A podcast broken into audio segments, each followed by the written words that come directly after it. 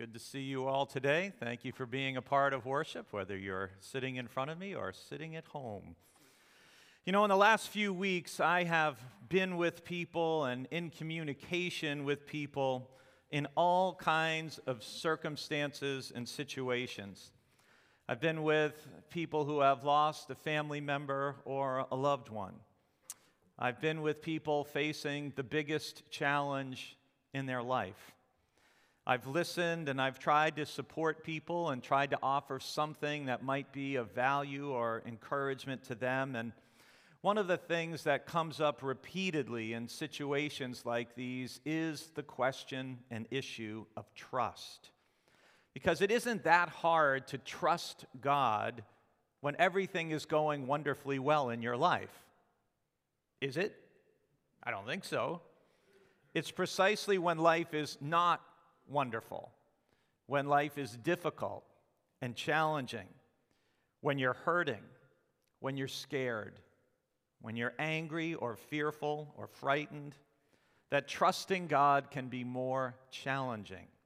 And yet it's precisely then when it's even more important.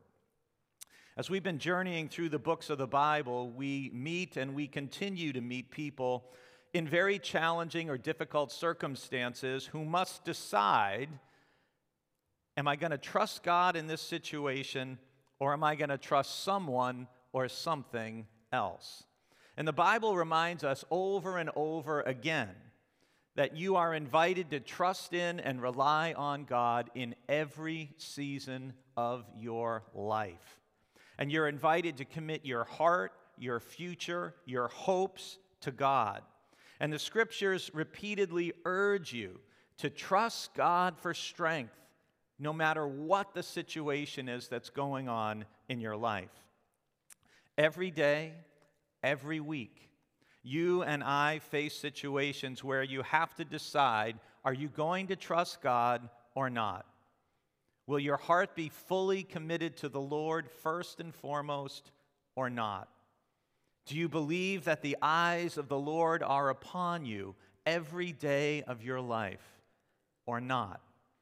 Do you think God can give you strength to overcome your fear, to get you through a trial, a test, or a temptation or not?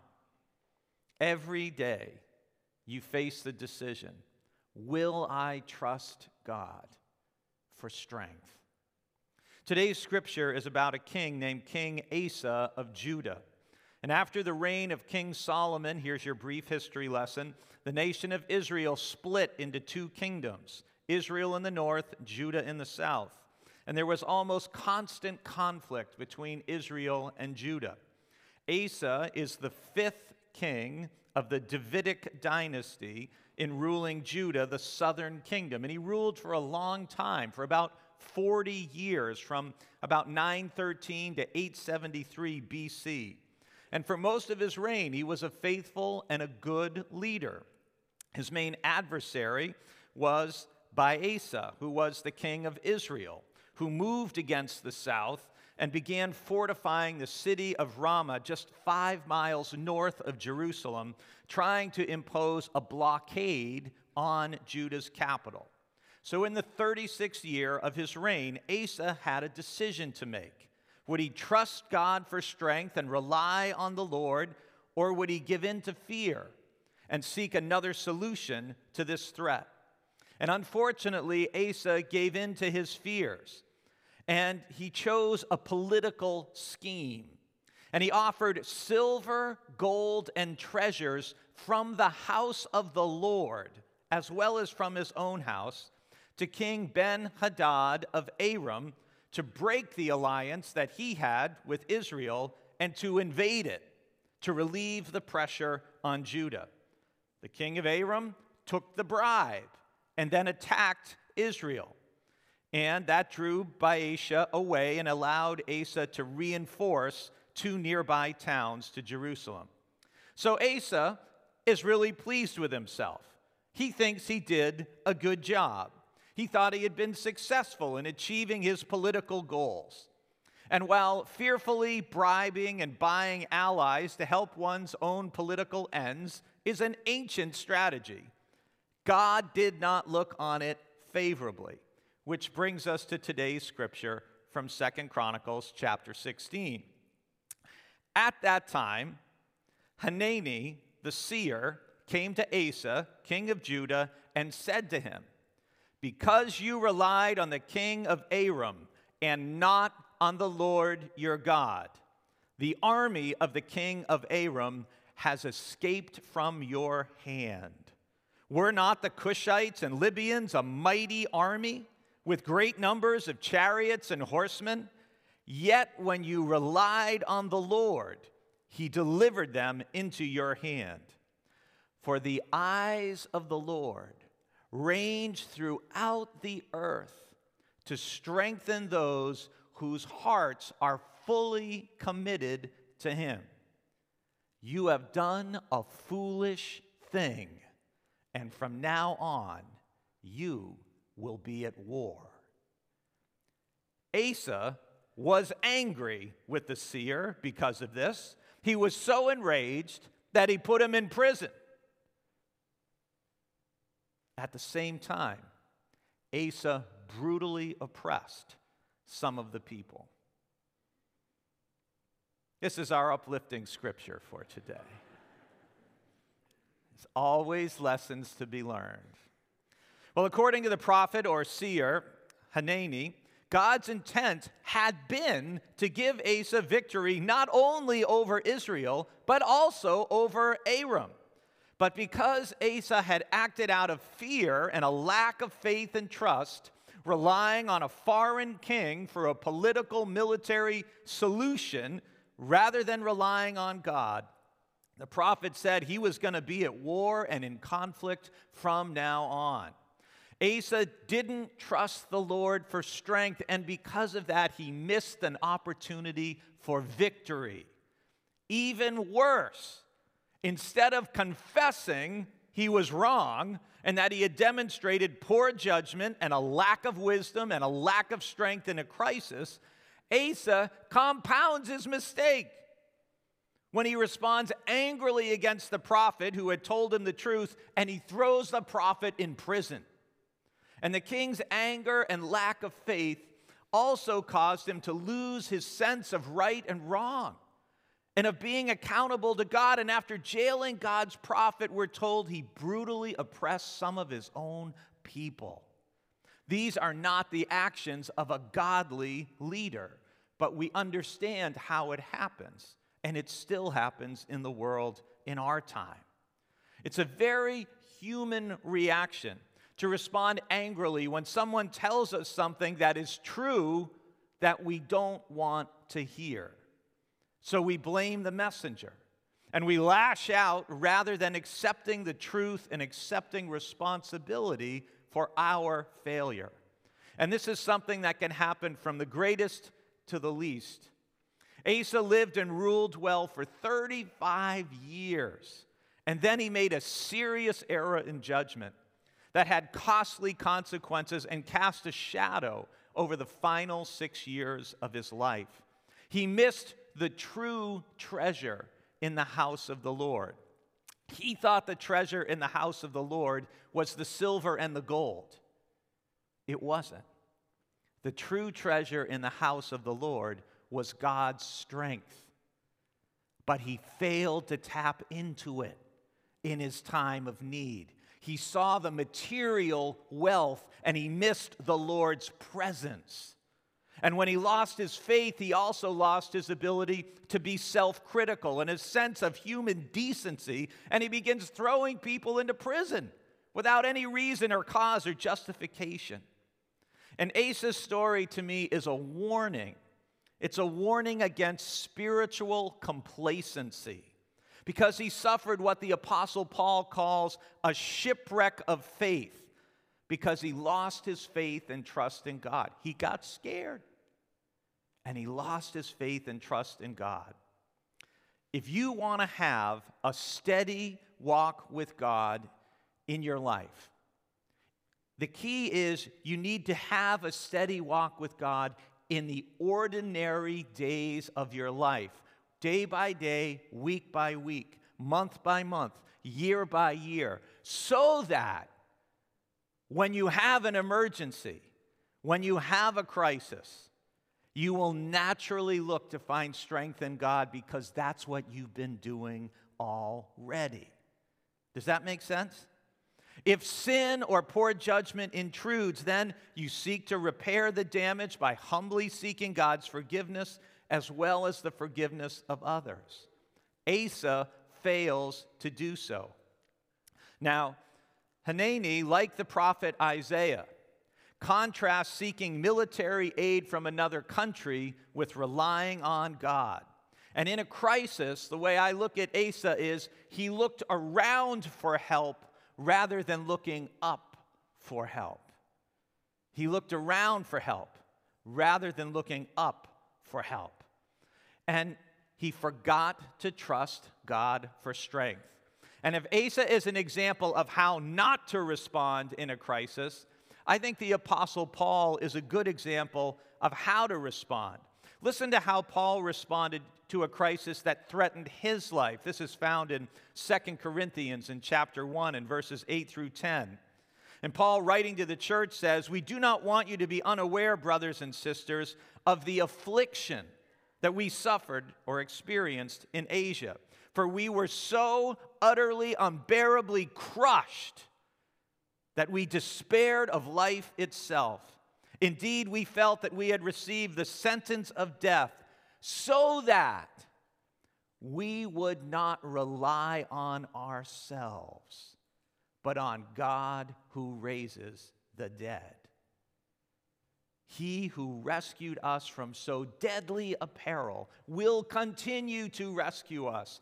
On him we have set our hope so that he will rescue us again." Wow. That's someone who is relying on and looking to God for strength, for hope. As followers of Christ, we know, and if you don't know, you should know, and I'm telling you, so now you do know, there will be difficult days of affliction in your life. Being a Christian, being a person of faith, does not mean you will never suffer, you'll never face difficulty, you'll never face hardships. We don't know when they're going to come. That's the challenge. But we know they will come. They are a part of life on this earth. And every week, there are people in this room, there are people watching this service at home who are coping with physical problems, with grief, with financial challenges, with marriage, family, and relational issues, with addictions, with situations at school or at work. The list is as long as there are many people here and watching. They are unique to each of us. And like Asa, Paul, and every other believer, you have to decide in your life and whatever you are facing, will I rely on God for strength? Will I look to God for strength in every season and every situation in my life? And although the book of Chronicles overall reflects a belief that faithfulness leads to blessing, unfaithfulness leads to being cursed or really being in trouble, it's really important to understand that's only true to an extent. Because the seer or the prophet, Hanani, he is absolutely faithful in proclaiming God's truth to the king at the risk of his own life, and his reward is not blessing. His reward is being thrown into prison. So just because you're faithful, it doesn't guarantee everything's going to be, as my mother used to say to us, moonlight and roses. It may be hard precisely because you are faithful and you do the right thing. Hanani, like the prophet Jeremiah, suffers for being a faithful witness to the Lord and to the truth. You know, this month as we're receiving the World Mission Offering, and I'm praying for different missionaries throughout this month, and I think about them and our partners, so many of whom are serving the Lord in conditions in the countries where they are so much more difficult than it is for those of us who live here in the United States.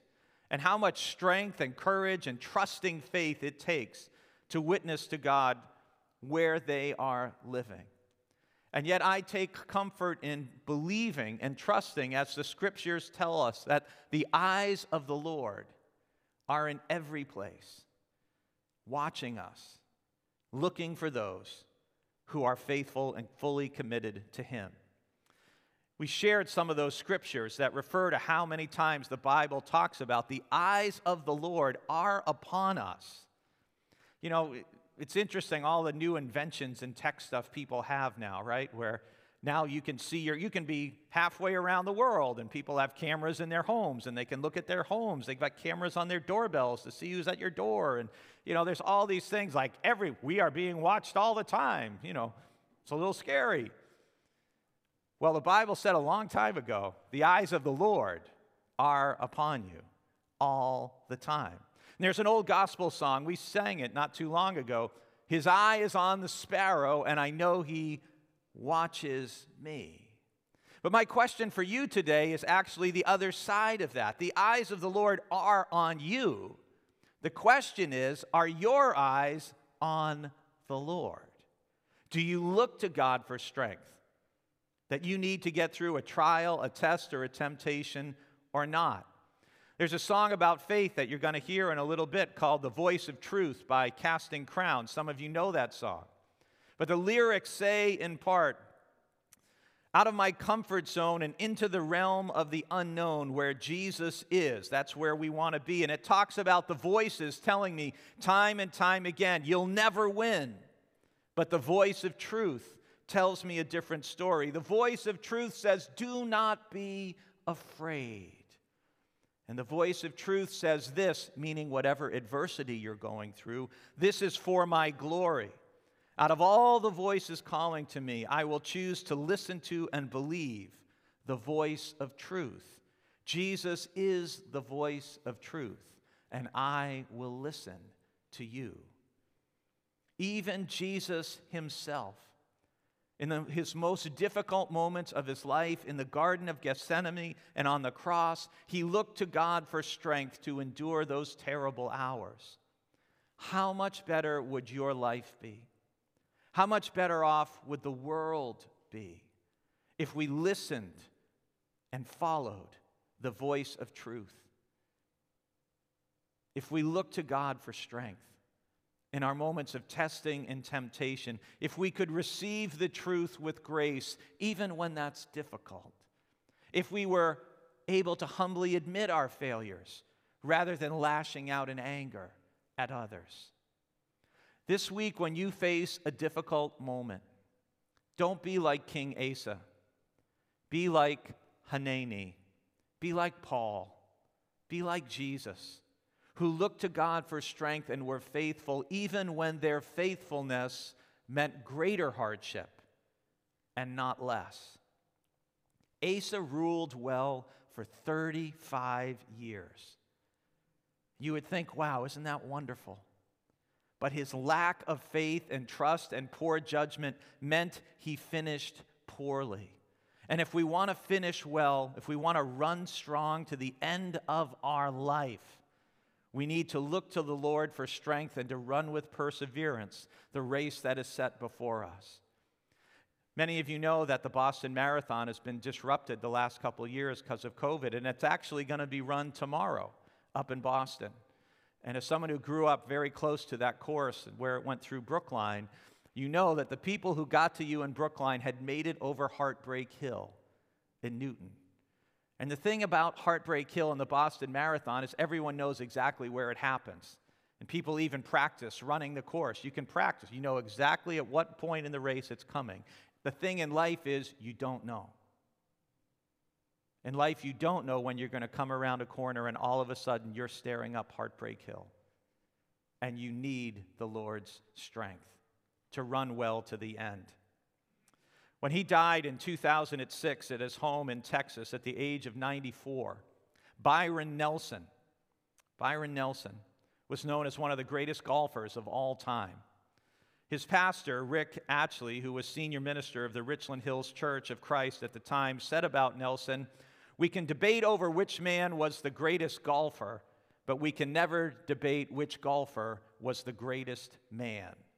Nelson touched many lives throughout his life as a friend, a teacher, a role model. He was a deeply religious Christian man, and it showed mostly through his devotion to his church. His place in golf history is sealed by his 52 wins, including 5 majors, and he was a runner-up in 6 others, and a whopping 18 victories in one year in 1945. And anyone who has ever played golf can only marvel at his most significant feat, which was an 11-tournament winning streak that year in 1945. He won 11 golf tournaments in a row. Nelson was always giving, from notes to advice to things he carved in his beloved woodworking shop on his ranch. And in the shop, when he died at 94 years old, were 14 different clocks in various stages of being built. Among the final products that he made were a dozen slivers branded with a psalm for each member of the U.S. Ryder Cup team. He said in a 1997 interview with the AP, "I don't know very much. I know a little about golf. I know how to make a stew. And I know how to be a decent man." A tribute said of Nelson, his legacy of kindness, humility, and reaching out to help others in need will long outlive the legacy he left us on the golf course. Byron Nelson was someone who looked to the Lord for strength, and he finished strong. The last words he spoke to his wife as she left for her Bible study at church before he died were, "I'm so proud of you." Christian businessman J.C. Penney once said, "I'm grateful for all of my problems. After each one was overcome, I became stronger and more able to meet those that were still to come. I grew through all my difficulties." What an incredible statement to be able to make. I grew through all my difficulties. All throughout your life, God is looking at you and to you, even in the midst of your difficulties and in the midst of your successes. And the question for you is, will you look to God for strength? Will you be fully committed to the Lord? For the eyes of the Lord range throughout the entire earth to strengthen those whose hearts are fully committed to Him. If you want the Lord to strengthen you today, whatever you're facing, then be fully committed to the Lord.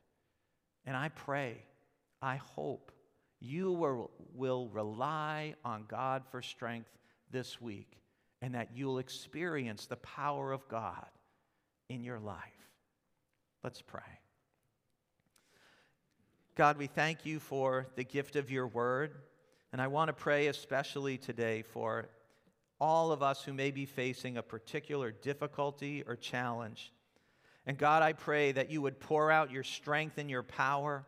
Help us to look to you, to help us, to equip us, to give us wisdom and perseverance, that we might be faithful in those challenging moments in our life. And God, we thank you that you are a God of truth, and we pray that you would help us to hear your voice above and through all the noise and every other voice that would seek to lead us astray. In Jesus' name we pray. Amen.